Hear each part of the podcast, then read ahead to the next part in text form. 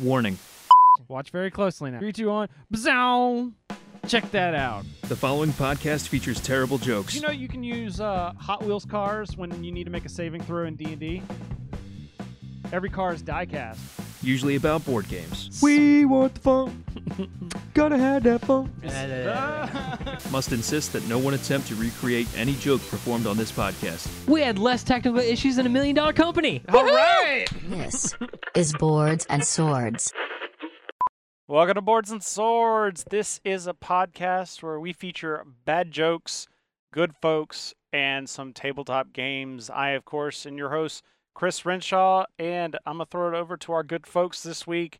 As always, we've got my partner in crime, Mr. Philip Herbig. How's it going? Hello, everyone. Welcome to the show. And then joining this week, we have Jim Johnson from Modiphius, who is, uh, I was corrected earlier, is the project manager and line editor for the Star Trek Adventures RPG. Hey, everybody. Thanks for having me on the show. Really appreciate it. Excited to be here. Uh, so, other than just saying uh, it's the Star Trek RPG, uh, what's the, the quick and dirty 30 second pitch for why should a Star Trek fan play uh, Star Trek Adventures? Why a Star Trek fan should play Star Trek Adventures? Well, if you've watched any Star Trek and you love Star Trek and you want to bring the Star Trek feel and experience to your gaming table and play play a tabletop RPG, uh, live or virtual, like you know, present with your friends on a table or virtually, uh, Star Trek Adventures uh, was built from the ground up to emulate that uh, that narrative, dramatic Star Trek feel. Uh, it's baked right into the system, so it's uh, it is it is the one to use. We've been going at it for seven years now, going strong. Got a steady slate of stuff coming for the next couple years, and uh, it's a, a hugely well supported line, and the fan base is fab fantabulous. So I would say if you want to dip your toes into it, go for it. Awesome. Well, we're going to be talking a lot more about that as soon as my mouse stops going all over the place. But uh, we're going to talk a lot more about Star Trek Adventures and the fact that uh, Jim is probably the uh, one of the few people that can out Trek Philip here. I'm real. I was about it because it's definitely something that uh, Philip has. Philip has a big passion for, so I knew he'd be super psyched to hear. He was our GM for Star Trek Adventures when he when he uh, got us to play. Um, Oh, very cool. Also And because our names are in the book. Ah, that's right. That's right. Because you backed the thing, or the Yep, the I- original. The I did the, The thing. play and test, I got our, that's our right. playtester names in the book. right, Mhm. and then Back in the uh, because it Star Trek Adventures was your first time GMing, wasn't it? Uh, yes, it was. So, but like I said, we'll get back to that. But first, uh, we have some news pieces. Starting off here. Uh, nice. You actually did put it on the, the soundboard. Did. Nice. Uh, why are Canadians better at ChatGPT? It is called AI. Oh. So.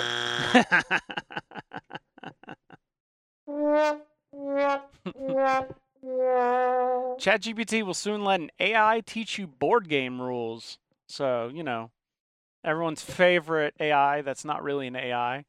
Uh, teaching your game night group how to play the latest board game is hardly ever an enjoyable task, but would you relegate that work to an AI script? OpenAI, the company behind the popular chatbot, recently introduced a suite of tools that allow the public to create their own AI agents, and board game rules were one of their prime use cases. Uh, simply called GPTs, these machine learned powered AI script bots tout a no coding framework, blah, blah, blah, blah. Uh, you know, people have been using these to make D&D characters. Uh, let's see. Where does it get? Okay, so how does the board game rules GPT actually work? Uh, not sure as uh, oh, okay, so there's not actual but basically you have to pay for it. Uh, yeah, it's right now the GPTs are currently limited to premium OpenAI accounts, meaning you'll need to pay a fee to let your own script or in internet randos bot later on teach you the interest key. So someone has to like pay to get it to do it, but then I'm assuming after that you can then anyone can use it maybe. that could be a thing. It's like someone's got to pro- pay to program it. But I would I would want to I would want to see how uh, Rodney from Watch It Played thinks this is going to work. yeah. It's also like I'm just sitting here thinking you're just it, all it's doing is just reading it's just it, it it's not like it's speaking to you it's just giving you a bunch of text to read. But literally, you have a rule book that's a bunch of text to read. So it's like, is it just condensing the rules? Like, is that what the the, the only thing that this would actually do? Uh, maybe that could be.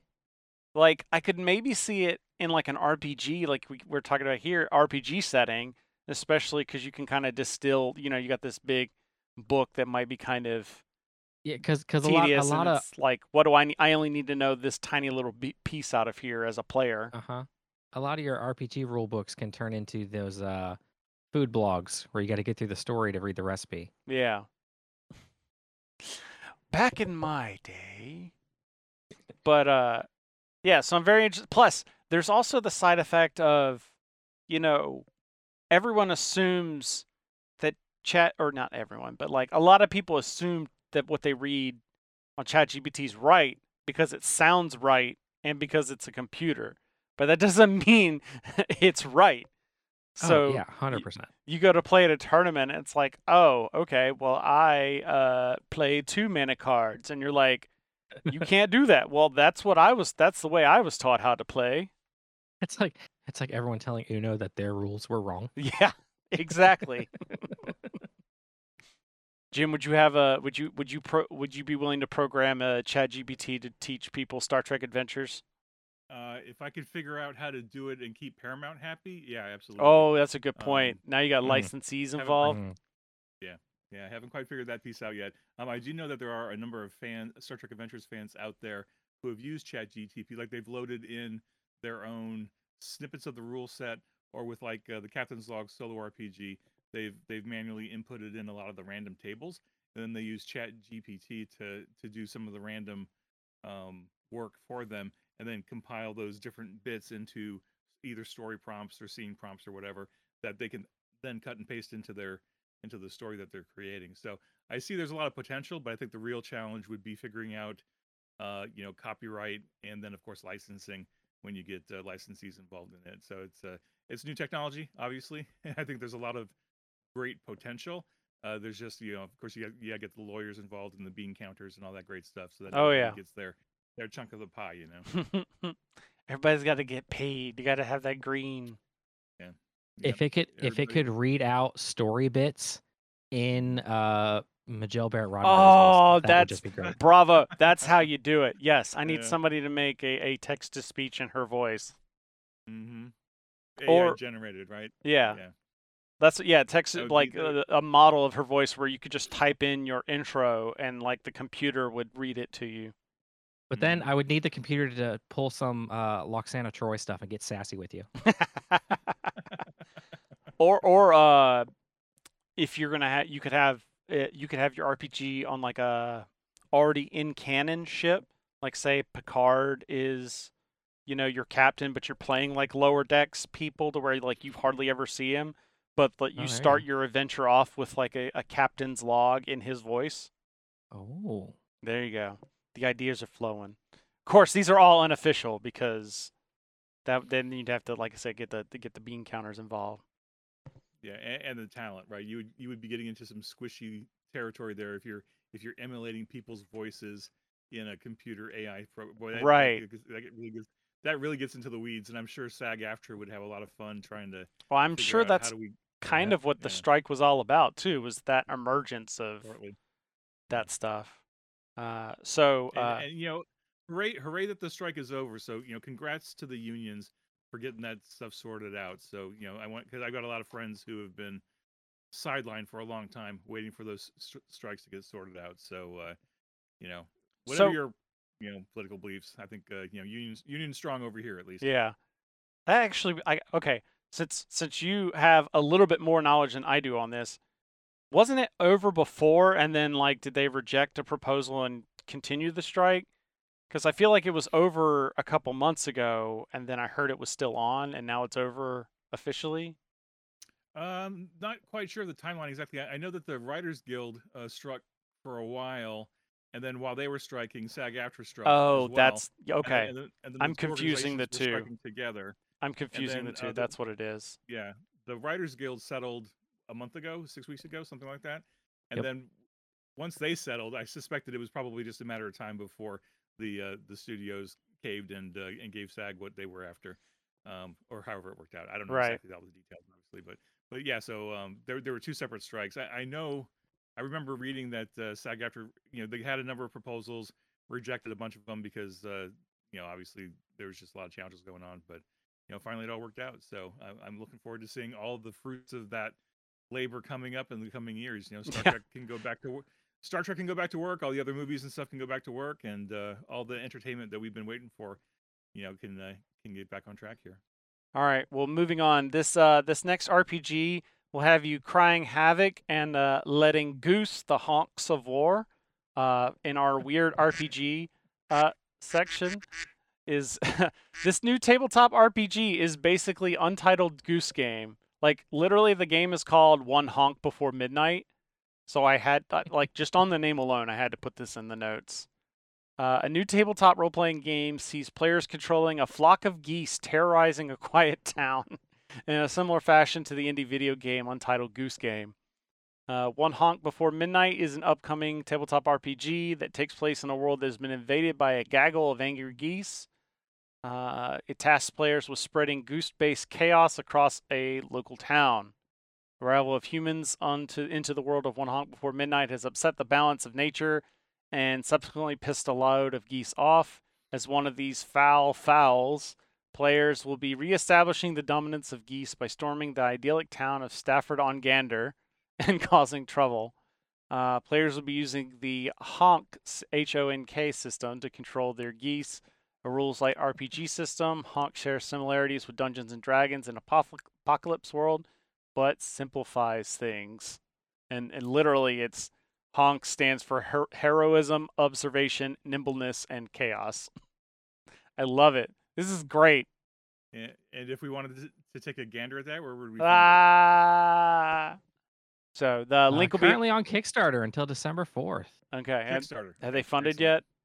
I didn't Um, click uh, the. hang on, go back up to the top of the page. Uh, they have funded. Nice. They so it, it is in it's it, it auto converted to pounds, so it doesn't tell me. Mm, Um, the goal was one thousand two hundred twenty two dollars. gotcha. And it looks like here, uh, wow, nineteen dollars to get a copy of the physical book. Yeah. That's pretty sweet. Oh yeah, twenty days to go. Five hundred fifty-seven backers. Nice. Yeah, this this is yeah, twenty six thousand dollars. That's pretty cool. Yeah, this is. I'm definitely gonna have to back this, even if just like as a one-off. You know, you probably only play it once, but still. Yeah, Did you see the picture?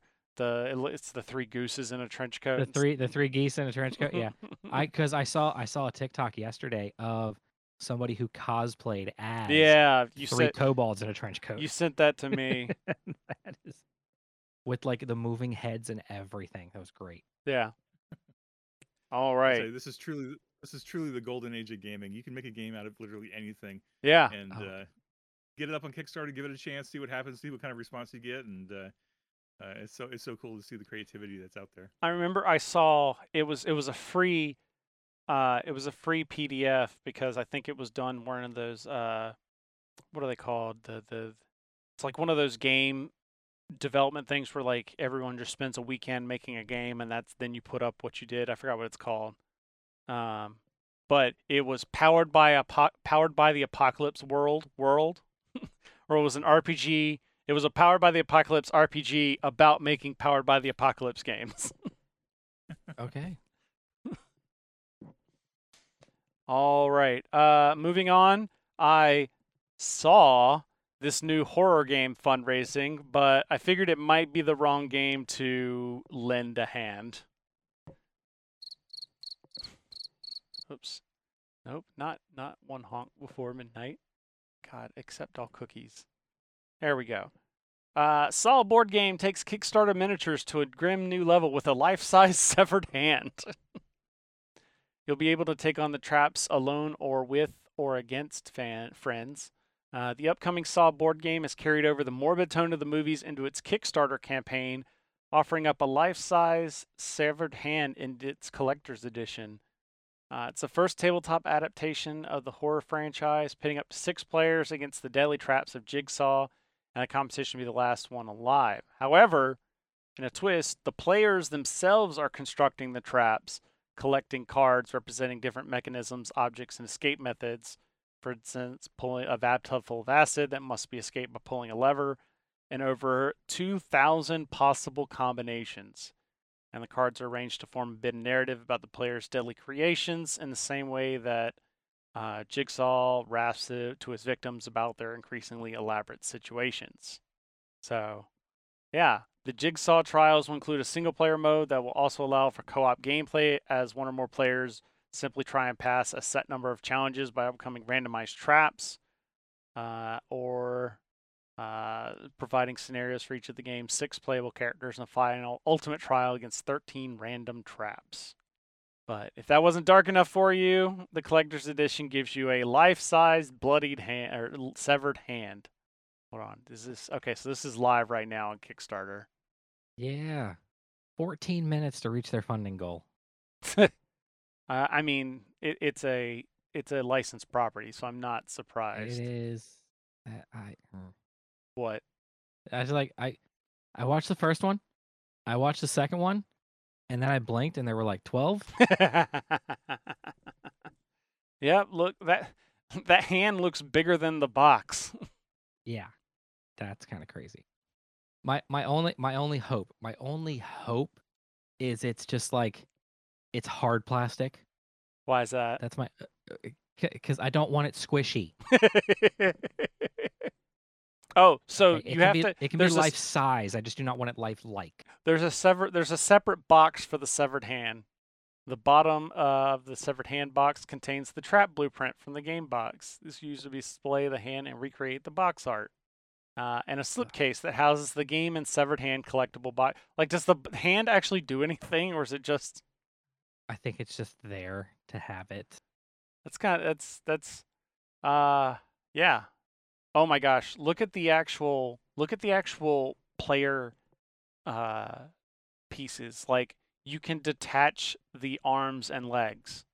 Like they're they're like it looks like a I mean literally a, oh jigs- yeah, a because it, jigsaw it's- puzzle. it said that you um like you take damage and just like in the movie, you you don't heal. So if your arm gets chopped off, yeah, you're missing an arm. I mean that's pretty creative, but I don't know, man. Yeah, I'm probably gonna have to show this to Ashley. This seems like up her alley. Yeah, definitely not. And use the hand as the first player token. Yeah, that would be it. Never really got into the Saw movies. Me neither. All right. Use the hand like an old timey uh, you're an old timey British knight throwing down a gauntlet. How many people are gonna have the hand like in their sleeve, and then they go to like shake someone's hand, and then the hand comes? Oh my god! Oh, that's gonna happen so much next Halloween. Everyone who bought that version. Is is it a uh, is there dice in the game? I don't see any dice. I think right. it's I, like- mostly just card based. Hmm. Okay. Well, y- maybe maybe you could uh, use the hand in other games, and you could make a house rule that you know a- any anytime you have to roll a dice, You, have, to the like shake it in the hand. Yeah. Make it like a make it like um oh the college humor guys, their box of doom. oh yeah. The hand of doom.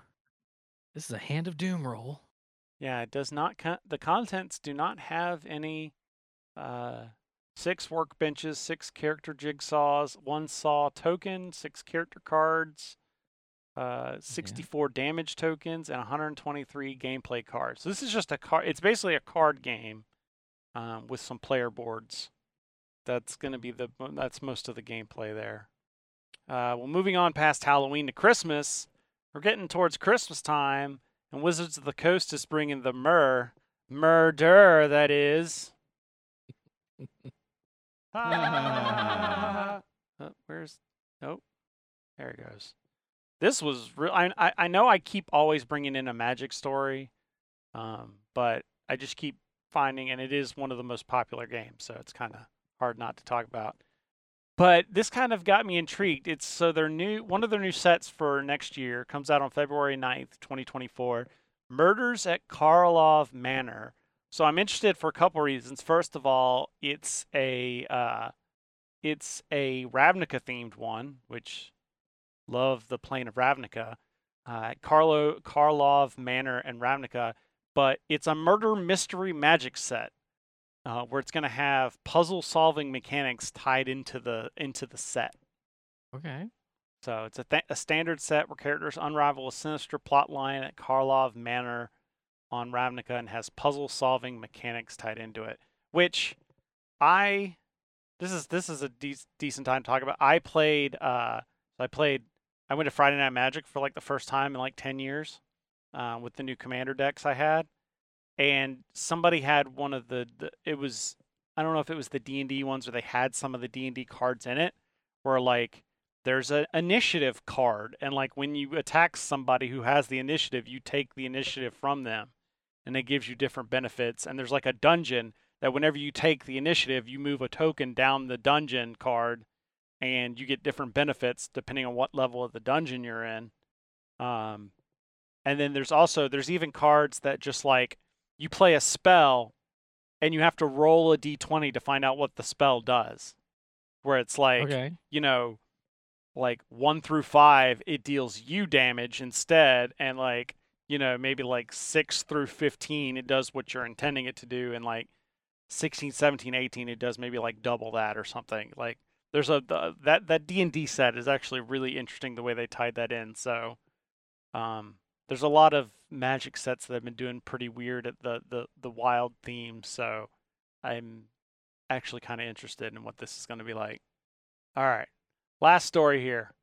Uh let's see here and to finish things off as i accept another cookies thing uh blizzard is going to make me diablo a lot of money soon and that is uh, a Diablo board game and tabletop RPG are on the way. So BlizzCon was was a, a couple weeks back, um, but yeah, we're gonna have not only a Diablo board game but a Diablo tabletop RPG as well. So the latest in the Demon Slaying franchise that started life back on the PC in 1997. Uh, for those unfamiliar with Diablo, the games typically follow the player's hero, potentially with a party of pals in multiplayer, as they slay their way to hell and back in a series of dungeons filled with skeletons, demons, and other monsters. The action RPG gameplay will give your mouse clicking finger a good workout, but in the uh, details in the announcement were sparse. It sounds like Diablo the board game and Diablo the role playing game will stay true to their namesakes' dungeon crawling roots, while also delving into the wider lore and mythos of the world of Sanctuary, the various demons that lurk underneath it, and the angels pitted against them in eternal conflict. Characters will face multiple opponents in battle at the same time, with gla- Glass Cannon Unplugged saying that the RPG system will provoke satisfying, fast paced combat. Also, I think, wasn't Glass, uh, Philip, Glass Cannon Unplugged, wasn't those the people that we talked to that were working in the, uh, that Netflix show and their RPG and they got canceled like right when they were about to, to, re- to kickstart it or whatever? I feel like we Um, just talked about Glass Cannon Unplugged like a couple weeks ago. It might be a different familiar. glass cannon. 'Cause That's I- true, we- there's a we were couple- having a chat about this. Yeah, we were having a chat about this internally at Modiphius, and we think there's two different glass cannons. There's one in the UK and there's one somewhere else, and um, a couple of us were a little confused. and we're like, "Oh wait, that's not the same glass cannon." So, Right. um, not quite sure which is which. It's entirely possible. This one, I would imagine this might be the, considering the CEO is Jacob, like J J A K U B. I imagine that might be the UK one. Could be wrong, but uh, it's due to release at the RPG is due to release at next year's Gen Con. The next 12 months will be spent playtesting the game. Okay, so Glass Cannon are the same people that did the Frostpunk strat uh, board game, the zombie game Dying Light, and the Apex Legends board games. So that's that's this Glass Cannon, same Glass Cannon. I mean- gotcha. Yes, Glass Cannon Unplugged is a board game studio. Then there's Glass Cannon Network. I knew that. That's the, the they do a bunch of RPG actual play stuff. Network. Yeah. Like they're the ones that always had the booth at Gen Con. Well, recently they've had booth in the corner where it's literally like a glass cube that they're in there playing RPGs during like the entire Gen Con. But I mean, you had me on the box art. I mean, look at that. The box art is pretty nice. I don't know. I don't necessarily know what's going to be inside, but I'm already sold. Plus, it's a Blizzard, I Blizzard game, so I was Yep. probably going to be getting it anyways. Philip, you haven't played Diablo 4 yet, have you? I haven't played Diablo 3. You didn't play Diablo 3? Dang. All right. All right. With that, uh, let's. I'm gonna throw it over to Phil, and he's gonna talk about our Patreon. That's right, folks. Patreon.com slash boards and swords, boards and swords.com slash Patreon. Either one will get you where where not where you want to go, it's where you need to go. All right. We've got great stuff going on in the background. Uh, for just the for just the bare minimum pledge, uh, you get access to all these uh, super secret uh, Discord channels. Uh, are they channels? Sure. network? Okay yeah. Yeah super secret areas in our discord server. Uh you you you bump yourself up a little more you get chris uh making the best worst best dad jokes of all your favorite games. Uh a little higher up you get sent out uh a couple dice uh every once in a while. We got some boards and swords branded d6 um they're great i i will say chris doesn't like me telling you all this but they're weighted they're always going to roll ones Shh. put them right into dice jail. Okay, just straight to jail. Give them to your opponent. There you go. That's right. Give them to your. Uh, Oh, I don't have any dice. teach your- Here, use mine. that's right. Teach your kids that winning is never free, and give them the loaded d6s. uh, and then at the uh, at uh, the the piece de resi- resistance that we are waiting for, uh, we are gonna do a boards and swords playthrough of Love Mutants of Castle Heartache. Uh, it was the Goodman Games Dungeon Crawl Classics Valentine's Day module. And um, uh, just from the cover artwork, I mean, it looks like it's going to be a great time. Yeah, and uh, basically, some of the bonus bits that we do, we've been recording. They've been kind of like if you remember what we what we would have in the show before we started having a bunch of guests on, where it'd be kind of just talking about the games we're playing and like news stories and such. That's what a lot of the bonus bits have become. Uh, where like some of the news stories where it's like, okay, these are the ones I'm gonna talk about on the show, and then anything else that I thought was cool, but I maybe couldn't make a joke about or wasn't much to talk about. I shove those in the bonus bits. So it's just more of what you love. So boardsandswords.com slash Patreon. And uh, with that, uh, I'm gonna turn we're gonna talk go back to talking about Star Trek Adventures. Uh, and I gotta ask, so Jim, have you been involved since the beginning, or were you brought on at some point in the development of Star Trek Adventures? Like, how long have you been working on this game? Uh, yeah. So we um, let's see. Uh, Modiphius got the license in 2016. Yeah, 2016, and uh, they started development of the RPG uh, pretty much right away. And uh, about three months into the development, they started hiring writers and so on and so forth. I came in, so they, they had started developing it in like January 2016. I came on board in May as a as a writer, a freelance writer. I did a lot of work on the core book and then uh, you know as you do as a freelancer you just uh, show your skills and you make yourself available and you say please give me more work. I can edit i can proofread i can do writing et cetera et cetera. I can project manage. And uh, pretty quickly because uh, you know back then that was what seven years ago Modiphius was a super super lean company and everybody wore you know 20 different hats. And uh, i just you know rapidly got involved in editing and uh, and copy editing and um, uh, project managing. Um, so i did my my work on the core book and then I started uh, developing the first adventure book that came out uh, just after the core book did. Uh, you know, these are the voyage, these are the voyages, the first compendium. Um, and then since then, just kept kept at it, uh, kept writing, kept doing everything I could to stay involved in the game line in any way I could. And then in uh, right after Gen Con of 2019, I guess you know right before the pandemic hit, uh, they made me the project manager. Sam Webb, who was the project manager at the time, moved on to other things in the company. You know, got a promotion, moved on to other things in, within Modiphius and they gave me the, the reins to Star Trek Adventures pretty much, and I've been uh, going full speed uh, since then. So what's been seven, almost eight years now. That's that's impressive. I I hadn't even thought about it. It had been that long. I'm just like, if you told me like five, I would have been like, yeah, that sounds about right. But I mean, we're closer. We're closer to. Uh, we're closer. We're doing spitting distance of ten years. Yeah, getting there. I mean, we're we're what uh, heading into year eight now, so it's a matter of time before we hit ten. And uh, I haven't done I haven't done the math too closely, uh, with the exception of um, Prime Directive. I think Modiphius is almost the the company that's had the Star Trek license the longest to do tabletop RPGs.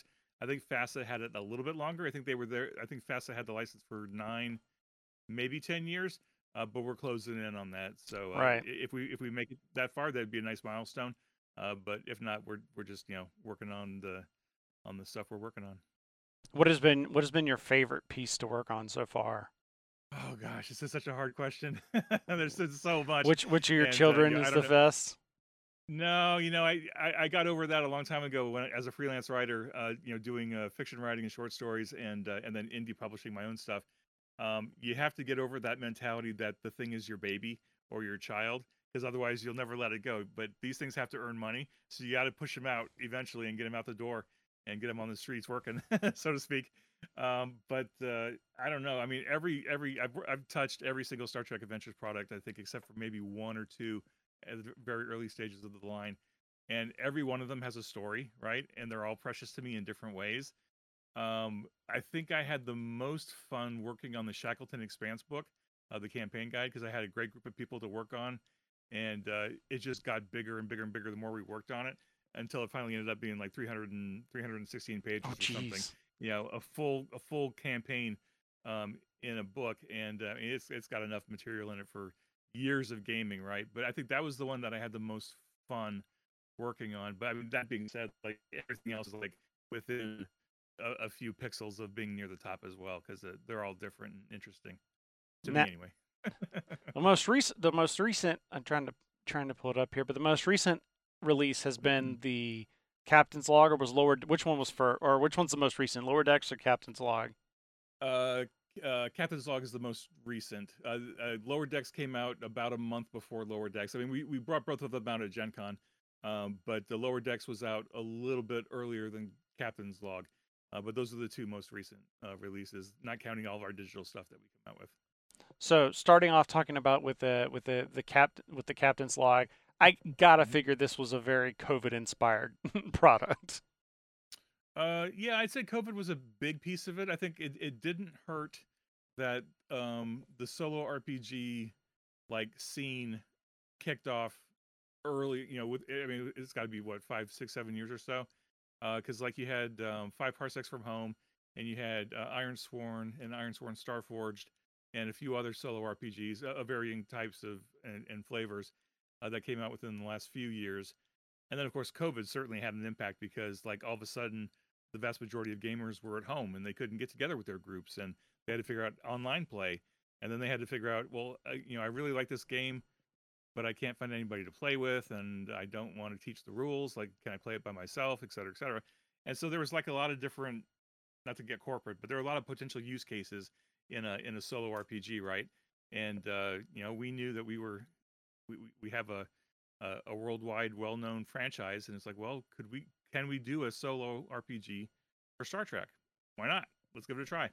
And uh, and so we shot the shot took our took our shot and uh, um we're i I mean it's still fairly new. It's only been out a couple of months right? But uh, so far the um the feedback has been pretty good. But what i'm really the most excited about is the feedback that we've gotten from people where they said where they've been telling us um um you know I never had a creative outlet for the stories I wanted to tell in the Star Trek universe. I had no way to tell to write a story or tell a story. I didn't have anywhere to share it.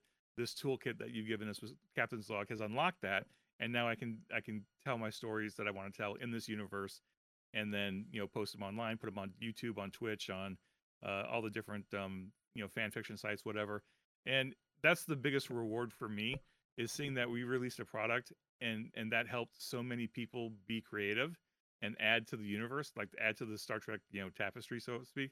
Uh, so it's uh, it, it was kind of self fulfilling in a way because like I want to enable people to tell Star Trek stories, and this book en- enabled them to do it because I love to read, right? And I'm a whale reader. I read everything I can when I have time, and so I'm getting to read all these stories that people are creating. I'm like, yes, give me more Star Trek stories.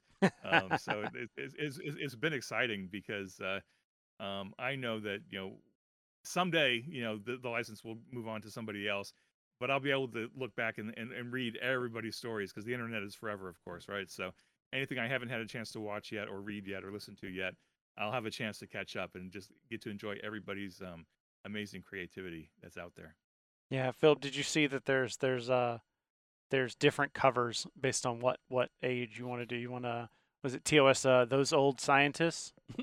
hmm and then uh the, TNG and uh, DS9 and even Discovery. Yep, So you- DS9. DS9 slash Ah. Voyager. Yeah. There goes my microphone. Excuse me. Shouldn't do that. So how much of the the captain's log retains the core system of Star Trek Adventures? Oh yeah, great question. Uh, so Captain's Log is a streamlined version of the 2D20 system that we use in Star Trek Adventures. Um, we retained the core mechanic, of course, and then um, momentum and threat have been simple, not simplified, but streamlined. Where instead of having up to six points of momentum and an infinite number of threat, you either have threat or you don't, or you have momentum or you don't. So we made it very binary. Um, we, we simplified extended tasks. We simplified combat. Uh, we really tried to lean more into the narrative and the narrative flow of things and and and uh, try to focus on that. So it, I think Captain's Log could probably be a good introduction to STA and 2D20, um, but they are separate standalone systems. Like if you bought Captain's Log, you don't need to buy anything else from the game line to uh, to make it work. You just need a couple D20s and uh, and you're off and running. You don't even need the uh, the challenge dice. We took the challenge dice out of uh, Captain's Log just to keep it just to try to keep it streamlined and focused on the um, on the storytelling. And it looks like you know, just as we we threw it up on the screen there, but it's a pretty cheap Mhm. intro point. You know, for just the PDF by itself, eighteen dollars. Mhm. That's that's pretty legit. Yeah, i mean, again, we tried to make it easy for people to get into it. I mean, even if you're just uh, casually interested in STA, I mean, go get the Quick Start. The Quick Start costs you nothing, uh, but the time to download it, right? Uh, and we have two flavors. We have a we have a Starfleet version and a Klingon version. So if you want to get your Klingon on, uh, you know, go download the Klingon Quick Start and try that out. But uh, for Captain's Log, especially, um, we I mean, we knew it was basically a core book unto itself, and we packed as much information into it as we could about Star Trek in general because we were trying to target like the casual Star Trek fan, the new Star Trek fan, and also the casual gamer and the casual Star Trek gamer, or you know, the casual RPGer, who maybe didn't know a lot about Star Trek but wanted kind of a um, a primer of the universe. Like, oh, you know, I kind of know Star Trek. How do I get into it?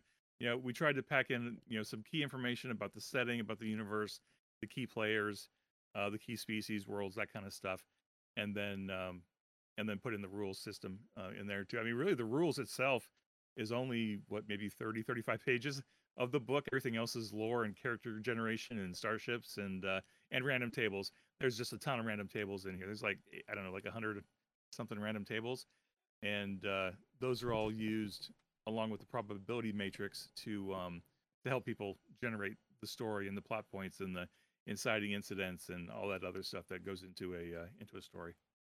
Now you were talking about uh, that there's there's multiple use cases for this kind of thing, but I have to imagine one of them is also like people to develop their regular Star Trek Adventures games of like giving you an outlet to kind of flush out some of those adventures and use some of those ideas that maybe didn't get used in a game.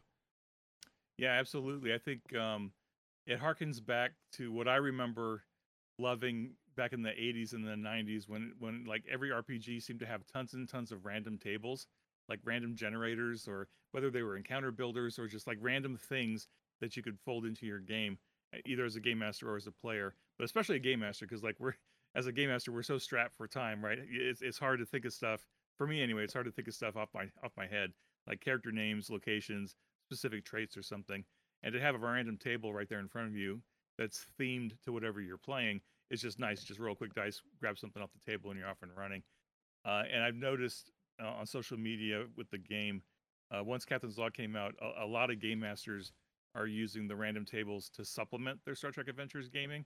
You know, so they're you know game mastering Star Trek Adventures, and they're using a lot of the random tables in the book to uh, to add flavor and uh, depth to the you know to the NPCs, the locations, that kind of stuff, which is you know really encouraging because uh, I'm not sure we intended for it to be a a tool to use an STA specifically when we were writing it, but it was just you know lucky or not lucky, but uh, happy circumstance that it worked out that way. So I'm just I'm I'm encouraged to see that fans are finding a lot of different ways to use the the material um, other than just playing it as a solo um, RPG. Has there been enough interest to like have you have you been asking for like what when are we getting something else for for Captain's Log? Have you been having to Uh, field off been- those there's been- questions yet? Yeah, yeah, we've gotten some some questions about it, and um, you know, I've tried to address some of the questions on on my YouTube channel and then on social media and stuff. and uh, we're just kind of waiting. We're, we're waiting to see what kind of reaction it continues to get. Um, the we, we were really gratified and humbled that the the first print run sold out, and uh, the reprint is on its way across the ocean from you know the UK and and uh, and Europe where it's printed. And uh, I think we're going to just kind of see you know how it goes here for the next few months, and um, and we'll see. Like uh, I, I'm, I'm, I struggle a little bit because like, what could we do that has that we didn't already pack into the book, right? And it's like, sure, folks want you know non Starfleet ships and even more species. Although we packed in like 60 species into the into the book, so like there's no shortage of potential player character species that you can play. Um, but I think we just need to give it some serious thought and then you know do the old uh, profit and loss statement and figure out uh, you know what, what can we make that's going to be what can we make that's going to be broadly enough available that that it'll sell and it won't just sit there, right? So I think we need to think about that. Uh, one advantage we could would we could play with though is um, maybe some uh, some digital project products, like either freebies, like the mission briefs that we give away every other month, um, or maybe like some priced uh, digital supplements or something. Um, but yeah, a lot of possibilities. We're just we're still figuring out the um, the details on that. Yeah, Hoser 40k is talking about uh, uh, he played five parsecs during the pr- pandemic and thought it was a lot of fun and just loves random tables. And then uh, apparently also watched a couple of your intro videos for for Captain's Log. Thank you, appreciate that. So speaking of which, yeah, what random tables. Go ahead. not finish finish your thought. Oh, I was just gonna say, you know, random tables are awesome because they're they're fairly easy to pull together. I mean, gosh, the captain's log could have been a thousand pages. We could have we could have done a book this thick, right, just full of random tables and stuff. But like when when you when you're talking about a hardcover, even at a digest size that we did, like to sell a hardcover of a thousand pages is just unwieldy, and it's hard to imagine. I mean, I'm sure somebody would buy it, but uh, it's just you're asking a lot from the printer to to figure out how to bind something like that. So uh, we'll, we'll have to see how it shakes out. You mentioned your ahead, you your mentioned your YouTube channel, and uh, just to let people know what kind of information can is it just more details on, or just more uh, about Star Trek uh, adventures, or what are, what are you shooting for with your YouTube channel? Yeah, I'm still figuring that out, and uh, I've been so busy over the last couple of months that I just haven't had time to get back to it. But uh, and I know content is king, and like the more content, the better. But uh, right now, I'm kind of playing with. Uh, it, right now it's a catch-all of Star Trek Adventures, Star Trek, um, and then writing because I'm a I'm a I'm a freelance writer. I'm a fiction writer. Um, I've been at it for you know 30 mumble years, and I think I can pay it forward and and and help newer writers as they're coming along, but also gain insights from other writers. So I'm kind of like it, right now it's a catch-all of of you know freelance writing, fiction writing, Star Trek, Star Trek Adventures, and then like uh, I do uh, product reviews from time to time, usually themed around Star Trek. Like I've done a lot of BlueBrixx. Um, I mentioned this is the the Defiant right here. The BlueBrixx is a German company that has the license to do Star Trek models, like uh, similar to Lego. Uh, building bricks, uh, the the quality is almost as good as Lego. Not quite there, but oh gosh, they're so close. Um, and uh, so I, I just like I just like doing that kind of stuff, like because I, I just like sharing my passion with with people and um, growing it so slowly, uh, you know, subscriber by subscriber. And uh, I, I don't know if there are um, any uh, YouTubers out there in your fan base, but I'll tell you, it's it's hard. Like I, I knew it was hard, right? Because like especially because you've got to constantly feed the machine with content. Otherwise, you lose views, you lose subscribers. Like I, I can see the metrics, right? I, I can see the analytics. I try not to spend much time looking at it because I know that's a rabbit hole that you could get lost in forever. Um, but the funny thing is, um, my son, he's eight, and every now and then we watch YouTube videos together, and he's super excited that his dad is a YouTuber, right? Yeah, I'm a YouTuber with my 600 subscribers. But he was like, "Oh, Dad, it would be so cool if someday you could get a play button." And I'm like, "Okay, hold on, wait a minute. Uh, To even get a basic, you know, Yeah. silver level uh, play button, you need a hundred thousand subscribers, and like you, you don't appreciate a hundred thousand subscribers until you're actually starting to do the grind. And like after you know years, I've got 600 subscribers. And I'm like, okay, hey, you know, 600 subscribers, that's pretty cool. And I'm like, well, hold on, to get to hundred thousand, I would have to either do content like 24 7 Yep. or I'd have to really broaden the channel to be like, I, I need to do like, I don't know, reaction videos to music videos or something like a lot of the channels do. Like, and it's hard work. Like, I'm not saying it's easy, but like, it that's a full time job in and of itself, right? And I just don't have the I don't have the spoons to do it. I don't have that kind of bandwidth anymore. Um, so I think uh, I, I may have to dash his hopes that I'm not going to get to 100,000 anytime soon. Um, and just uh, you know just have fun doing it while I'm doing it because that's I mean ultimately that's the way to do it right I mean with anything as long as you're having fun and your fans know you're having fun then you mission accomplished I think you know they'll stick around and uh, and hang out with you hopefully I, I have no idea what you're talking about as I sit here streaming a podcast on YouTube uh-huh with with our with our just under I think we are like 796 so just under 800 so Uh, Mhm. right there with well, you Jim's Jim's number is now 644. woohoo Woo! Hooray! All, uh, also, Host 40K says uh, you you should just make your you know if you need to make a supplement for Captain's Log, you just another book full of random tables.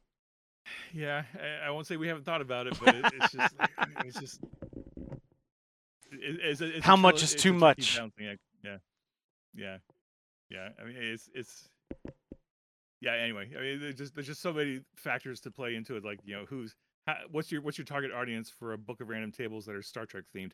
Actually, now that I think about it, it would probably be like if you marketed it right. And I hate to say I hate to use marketing, but as a word, but uh, um, I could see the what I'm really curious about is like is the fanfic community that writes Star Trek fanfic and slash fic are they going to glom onto Captain's Log as a writing tool, and then would they buy a book of random tables to help support their storytelling and their and their idea generations and their plot bunnies and stuff? Sounds like know, some that's marketing there. question. Yeah, Someone needs to Yeah, go go on uh was it archive of our of of our own or whatever. yeah. Yep. Be like, hey, I got this product. Mm-hmm. uh, so moving Just on make to like a make it make the make the angry GM table. Yeah. Players are pissing you off, and you're like, you know what? Boom, doomsday device. You're all done. that's a great that's a great idea. I think uh I'm not sure if we got something like that in the lower decks book or not, but uh I'd have to we have we have stuff a- a- around that flavor, but that's a great idea. That's a great idea. Speaking of which, moving on to something uh, more Yeah. animated. mm-hmm. Sure. So the other big uh, big product release you've had this year is the Lower Mm-hmm. Decks campaign guide, and I know this even in our local group, who it's been a while since we've played uh, Star Trek Adventure. Well, any RPG really, but specifically Star Trek. But we definitely had some people being like, "Oh my gosh, Lower Decks!" And so I guess my first question is kind of a little bit of the the how what's the theming of is this specifically like you're playing on the Cerritos or uh what's what's the what's the how does the lower decks keep that lower decks feel in the campaign guide Yeah, absolutely. So um, this is going to be kind of a uh, a thing where um, fans you, you can't judge a book just by the cover, right? Like looking at the cover, you may think, oh, it's the it's the lower decks crew, it's the Cerritos, this is really truly a lower decks campaign guide. So this is this is a book full of information about the lower decks experience, not specifically the animated show, but like you're a lower decks officer in Starfleet or the Klingon Defense Force or the Pakleds or the Borg or whatever you're playing a junior officer instead of the bridge crew. Um, and so we packed the book full of information about what is life like as a junior officer? What are your expectations? What are you expected to do? What's your career path look like? What's your what kind of roles can you play on the ship that isn't the chief science officer, the chief medical officer, the captain, the XO, whatever? Like, what do you do? And um, so it, certainly we we talk about the humoristic themes and and the the way to run a game with the tone of Lower Decks, the the TV show. Um, but that's not all the book is about because we know, like, especially with um, uh, the Next Generation had an episode called Lower Decks, and then Voyager had a couple of episodes where Tuvok was a mentor to some of the junior officers on Voyager, and so we wanted to like really tap into that and say, you know, they may not have focused on Lower Decks characters through most of the series, but they were there. Like especially on the original series, you saw, you know, ensigns and you know Lieutenant JGs walking around in the back background all the time. And you know certainly a number of them got got uh, got got killed on any number of away missions right? They were the ones being turned into styrofoam or being blown up or you know whatever. Um and, and so all those menial necessary tasks on a ship have to be done by somebody and that's usually the lower deckers because they're learning their career they're learning their career path they're learning how to do the job they're learning how to boldly go and uh, because everyone's got to start somewhere, right? And so we we made an effort to pack the book full of information and advice on like, okay, you're a junior officer. Here's how to play a junior officer, whether you're playing Star Trek or, or a Klingon game or a Romulan game or whatever kind of game you're. It's not just Starfleet focused, even though that's probably the vast majority of the focus because, you know, in our experience, that's the vast majority of the games that are being played right now. Partly because the vast majority of Star Trek shows that you see on TV and in the movies, Starfleet Starfleet focused, right? Um, so so yeah, I think uh, hopefully folks will be pleasantly surprised when they crack open the covers that it's way more than just the animated show. Now this was our first opportunity to uh, to go in a different direction than we normally go with with like the artwork because like all of our artwork is uh, you know uh, painted or uh, CGI or, or really high quality art and images and this was the one opportunity we had. We were like we're to do a lower decks campaign guide. Let's do the lower decks art style throughout the entire thing. So we did a, we did a cover which uh, you know if you're familiar with the Star Trek Adventures line the cover of the lower decks campaign guide is a riff off of our core book cover. You know it, but we replaced the the characters with the lower decks characters which was a fun little easter egg for some folks to discover um and then we we uh our uh, art director um ariel he, he's fantastic. He was able to find some artists who could emulate the lower decks art style and so we commissioned like 30 35 original pieces of art for the book and then we got permission from paramount and uh, titmouse to use uh, uh, high quality screenshots from the show itself and we dropped those in into strategic you know locations in the book as appropriate. Um, so you got original art uh, in the lower deck style paired up with screen caps from the show and hopefully they're close enough that you don't really notice or, or you can't maybe necessarily tell which is which and that was intentional of course because we wanted to try to maintain that look and feel. And i think um, you know this was probably the first book that we did over the last you know seven years where we actually got some really good extensive notes on the art and also the text. I think this was the first time where um because lower decks is so important to mike mcmahan you know the the executive producer and, and creator of lower decks uh, they wanted to make sure that we got it right. And um we we got a lot of really good notes from them on on just a, like adjusting the tone chapter to chapter. Like there were some places where we went a little too far and there were some places we didn't go far enough and they helped us dial in that tone especially in the um in the badgey sidebars. Like we have a lot of sidebars Oh, I saw that. in- yeah, we have a lot of we have a lot of sidebars talking about in-setting content from Badgey's perspective, and this is before Badgey, um, uh, uh, uh, spoilers, uh, you know, changed uh, direction in the fourth season. Um, but by the by the second season, he was very specific as the character, right? And so some of those sidebars that we wrote were a little too malicious, even for Badgey, and some of them weren't malicious enough, and so we had to like really, you know, sidebar to sidebar to really dial them in a little bit. Uh, so that was a really fun exercise. Um, but yeah, so um, it's Star Trek content through and through. So like, hopefully, fans who check it out will see that it's it's it's made with a huge amount of love for Star Trek, just like Lower Decks is. And it's not just about the animated series; it's about all Star Trek. We try to pull in everything from Enterprise all the way out to the end of Nemesis and beyond. And even I think we even touched on the 32nd century a little bit because of Discovery. Um, so it's it's it's a, it's a complete guide to the Lower Decks crew member experience independent of the uh independent of the animated series Nice, because you can. I mean, that was, that was getting getting the feel getting the feel is pretty easy you know i as far as i feel like most star trek adventures people making their own i mean because at least when i tend to do it they probably tend to be in more of that uh comical style anyways and Mhm. uh very self-referential humor so it probably i would imagine that that feels pretty easy to uh to then map over to an rpg book Yeah, that's tricky. I think one of the one of the guiding principles I had for the writers as we were working on it is is the reminder that um, humor is really really subjective, right? Like what's funny to you is not to may not be funny to somebody else, and may be offensive offensive to the next person. And so you can't force funny. Like when someone tries to be funny, it's not always as funny when it just kind of naturally happens. So we put some advice into the book on that, but um, um, it can be easy to be funny, and I think you just have to let it naturally happen at the game table, whether it's virtual or, or real.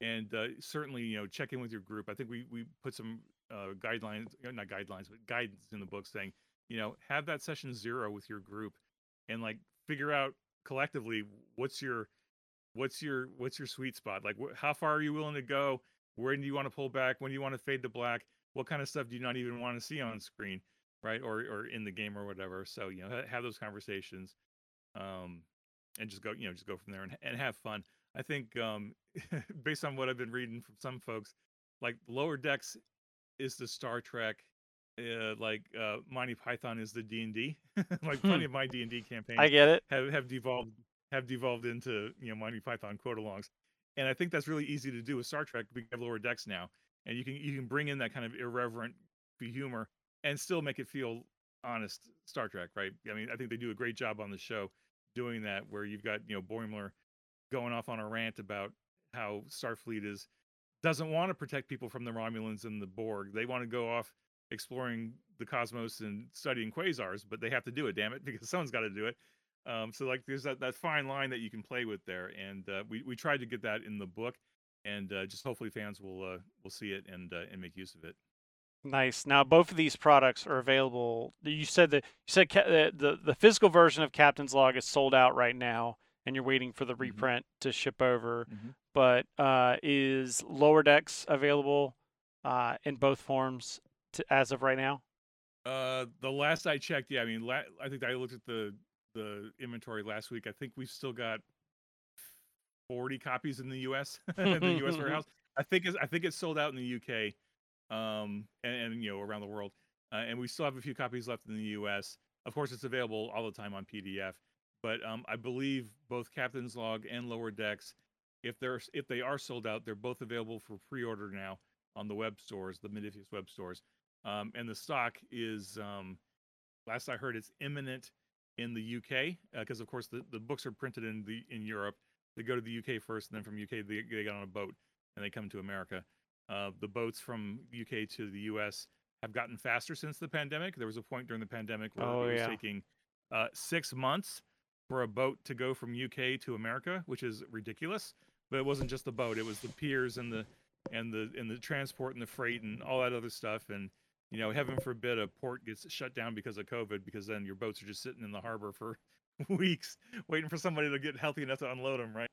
Uh, these are just things we cannot control. But anyway, uh, the books are available for pre-order now if they're not actually in stock, and uh, fulfillment should be happening within the next you know six to six to eight weeks or so, just however long it takes people to unpack the crates and ship them and all that good stuff. So yeah, both both those books are uh, on the way. Again, Awesome. And uh, will you will y'all be at uh, PAX Unplugged? Because that's just around the corner here.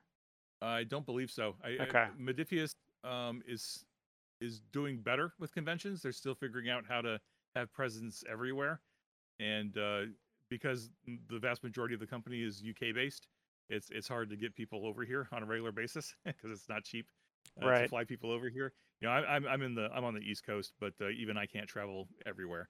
Um, so yeah, I don't think we have any planned presence at uh, at PAX. Um, maybe next year. Now, is there? a- I I I I realize the answer to this is it'd be expensive, but have uh, y'all worked on? Uh, have you, has there been any thought about getting some of the actual Trek talent to to sit down and do like a, a actual play or for Star Trek Adventures? Oh, we've we've talked a lot about it. I think the um the the earlier mentioned SAG-AFTRA strike really hurt uh, because there was a point where the talent um couldn't talk about Star Trek, right? They just Mm. couldn't talk about it because they didn't they didn't want to Right. accidentally be seen as scabs and they didn't want to be crossing the picket line or anything. So for months, like all the all the talk we had been doing earlier in the year kind of got put on hold. Um and we're like, ah, oh damn it, we, we can't do it now because they, they, they have to we have to respect the strike. We wanted to respect the strike and respect our partners and our friends. Um, so now that that strike has been resolved, now we can start talking again. I would I would be beside myself if any of the talent wanted to get involved in a in a live stream or a charity event or something. I, I know some of them are active avid gamers uh, and um, are familiar with Star Trek, and I know that uh, um, I just drew a blank on his name, but he played uh, Captain Shaw in Picard season three. Um, I, I'm killing myself. I, I, I just drew a blank on his name. He's a huge gamer. He's in. He's in. He's one of us. He's in the gaming industry. He, he's, he was at Gen Con. He's published stuff. Um, he bought the tricorder set, the tricorder collector's edition set, which is Oh, on wow. my shelf around here somewhere. And he was like, "I'm going to run this someday," and we were like, "Please, please let us help you. Let us give you stuff, and let us let us help you set up that event." And uh, it just hasn't happened yet, but um, I know that a number of the talent and a number of the um, behind the scenes talent, like the writers and the producers and some other people, like a lot of them are familiar with the game. A number of them play the game, and uh, it's just a matter of like figuring out when are the stars going to align to make it happen. So, you know, I, I remain hopeful that something will come together, you know, next year ish, maybe. Uh, but we'll just have to see what happens. Uh, we've been growing this game for seven years now, and I finally feel like we're we're at the point where there's enough inside uh, knowledge of it that maybe something cool could happen. Uh, but in the meantime, we'll just we'll just have to see how it how it works out. I mean, we I think we know the right people. It's just a matter of the schedules connecting and, and, and making it for the right reason. You know, I don't think we'd want anybody to do a, a live stream just for the sake of doing it. I think we'd want to make it meaningful. You know, make it a charity event or something like that. I got to imagine that all the increased push that D&D's been having into getting like actors to do stuff like that has got to be trickling down uh, to other games like this where it, it's de- it seems like it'd be definitely more practical nowadays than say 5 years ago. Yeah, I don't know. That's a great question. I mean, I, I've always thought, especially the more I got involved in Star Trek Adventures and the more I got involved in the project management and like the business side of things, the the more I'm really feeling like D and D is an industry unto itself, right? It's its- Very true. It's its it's its own eight thousand pound gorilla thing over here, and then you've got everybody else. Yeah. even even like even like you know Paizo and uh, White Wolf and uh, Green Ronin and some of the other big companies, you know S- Steve Jackson, uh, they are very large you know players in the in the industry. But like, I don't think anybody anybody else is anywhere near Wizards of the Coast in terms of their ability to uh, to sell out a printer and uh, and and you know, to the point where they can't. The printing industry in America says we don't have enough paper to print all the books that you want to make. Right. And, and then all the all the other people that are in the rest of the industry are like, well, shoot, if they- if they can't if they can't print of all all Wizards books, how are they going to have any room for ours, right? And that's a, that's a real challenge. Um, but uh, I want to say that uh, there's been a trickle down, but I'm not sure because I think again, you know, D and D is its own thing.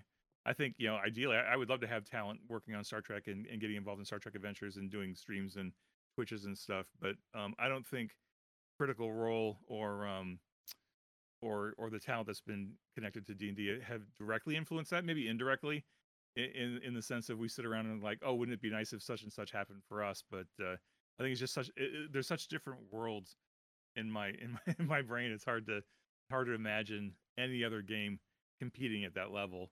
And it's just you know they've been they're, they're the industry leader for a reason, right? They've been around for forty odd years, and um, they're in a unique position. I think more than more than more than most other companies. All right, one last question from here, and that is, uh, do you have a favorite Trek era? The question in the chat is, do you have a favorite Trek era to solo game in? But I would just, I would also say just Mhm. favorite Trek era. Period. Yeah, I think uh, my favorite Trek era is the uh, is the DS9. Uh, you know, late late next gen DS9 Voyager, like the 20 like Dominion War, post Dominion War. That uh, well, especially post Dominion War. Um, before Picard came out, I think, and not not no you know no, no aspersions on Picard. I didn't like the direction they went with some of their storylines, and I think at the by the end of Nemesis, you know, Voyager comes back, the war is over, Nemesis is resolved, the Romulans are wiped out, uh, or I mean not wiped out, but uh, the Senate is wiped out, and you got a you got kind of a fresh slate to tell new stories, and that's a great opportunity to to give player characters interesting backgrounds because a lot of them might have fought in the war and had that whole wartime experience, and then you've got new people who probably joined Starfleet to uh, you know frankly to to to refill the ranks because they you know Starfleet suffered such heinous losses during the war. So you're building new ships, you're getting new people in, you got um, battle experienced crew. This is a great opportunity to start exploring again. And uh, you know, prior to Picard coming out and prior to the Lower Decks coming out, actually, now that I think about it, that late late 2370s onward is just this wide open slate of do anything you want, um, in the Klingons and the Romulans and everything else.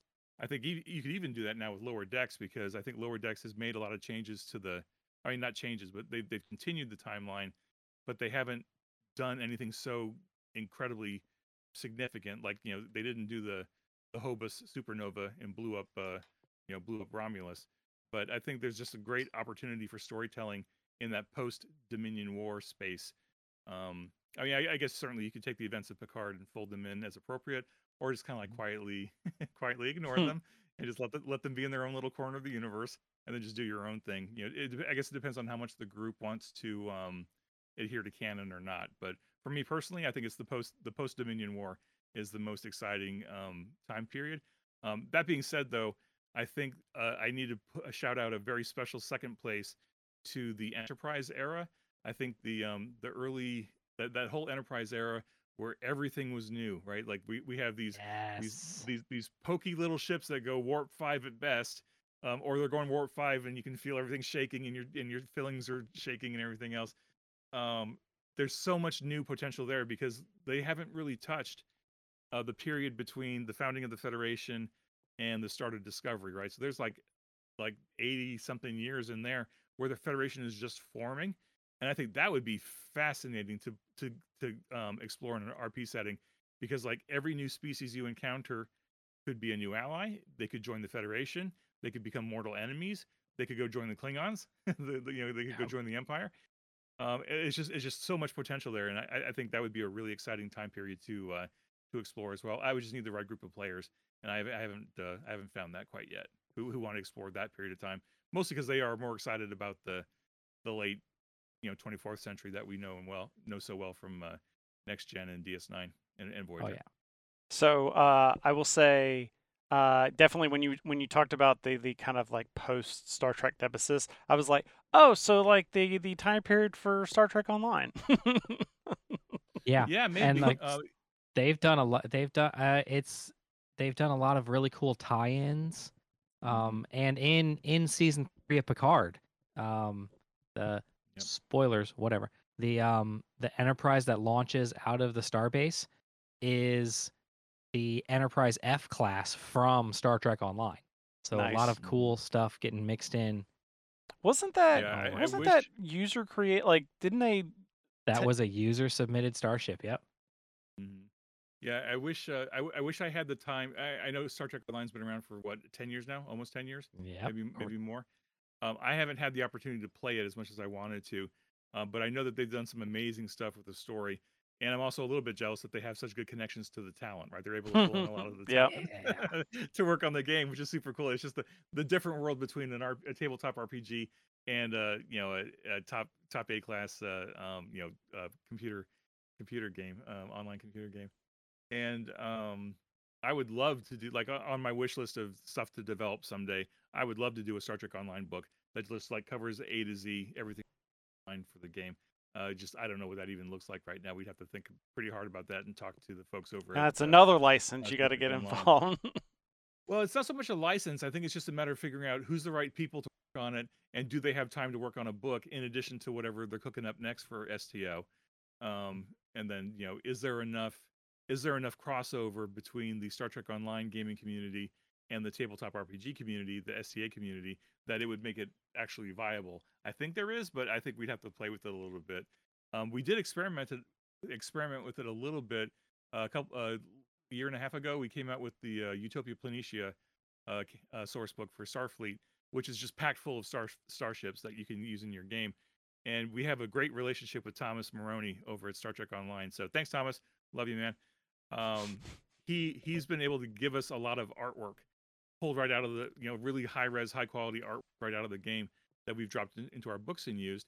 And um, while we were developing the Utopia Planitia book, he gave us a handful of ships to u- include in the game.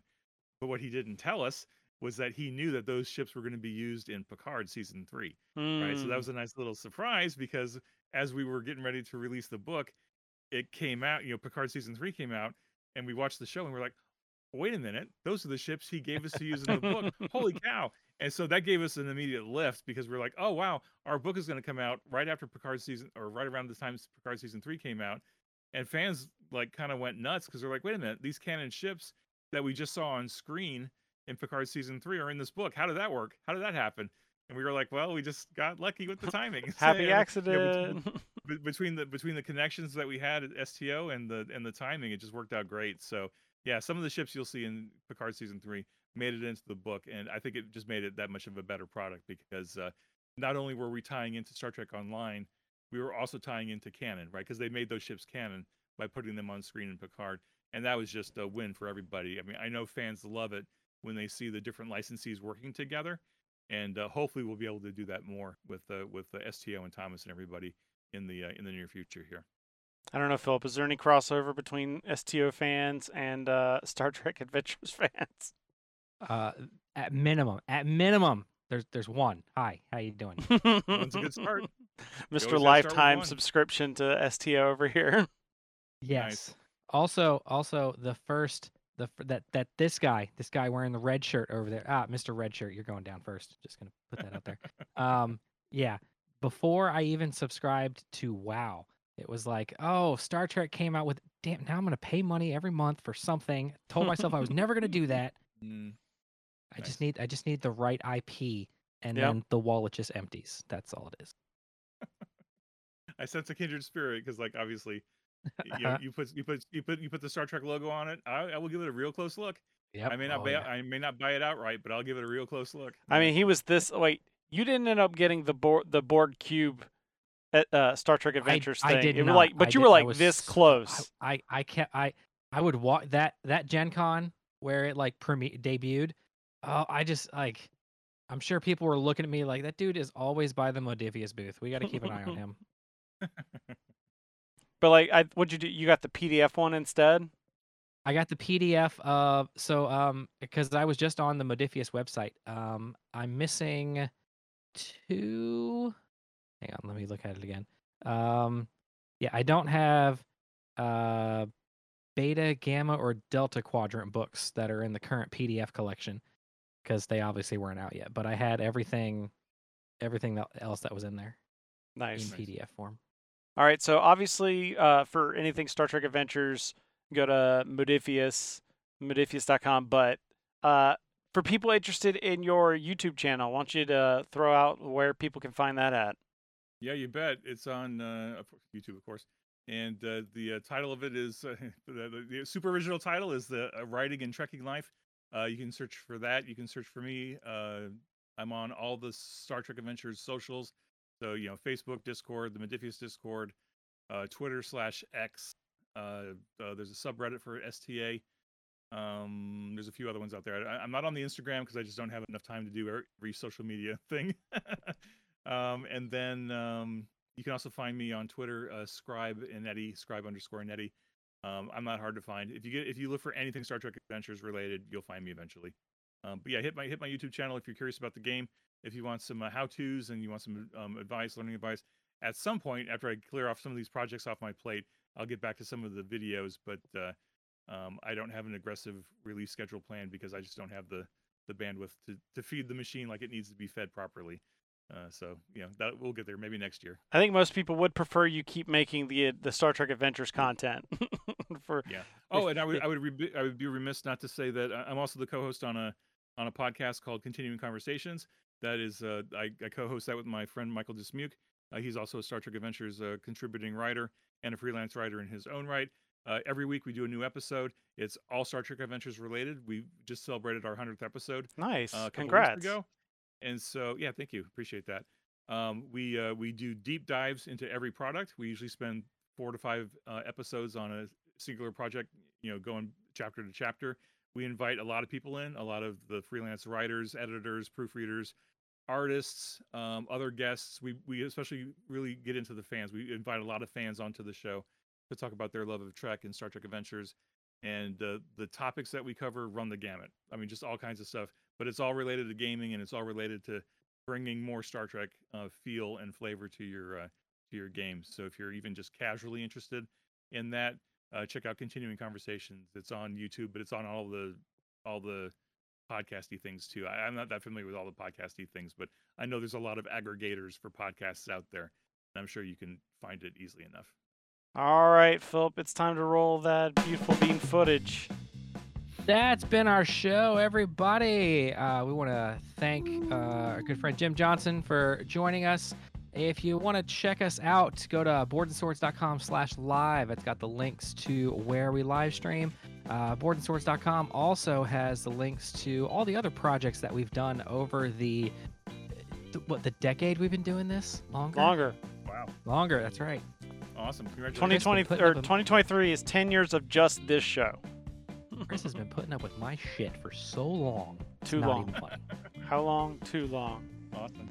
All right, we love feedback. Send us your feedback. You can email us feedback at boardsandswords.com. You can find us on Facebook at Facebook or at Boards and Swords Pod.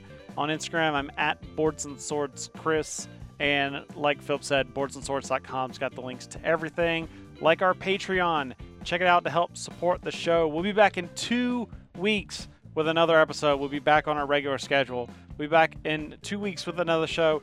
In the meantime, remember that uh, every game is, has a story, and uh, this one is boldly going where uh, every gamer wants to go. There we go. Good night, everybody. Thank you, gentlemen. Appreciate you both. Thank you for having me on the show. Yeah, Live long there. and prosper. Be safe. Be well. Oh, that's it. Should it should have been. This one is live long and prosper. I yeah, that would have been the better answer.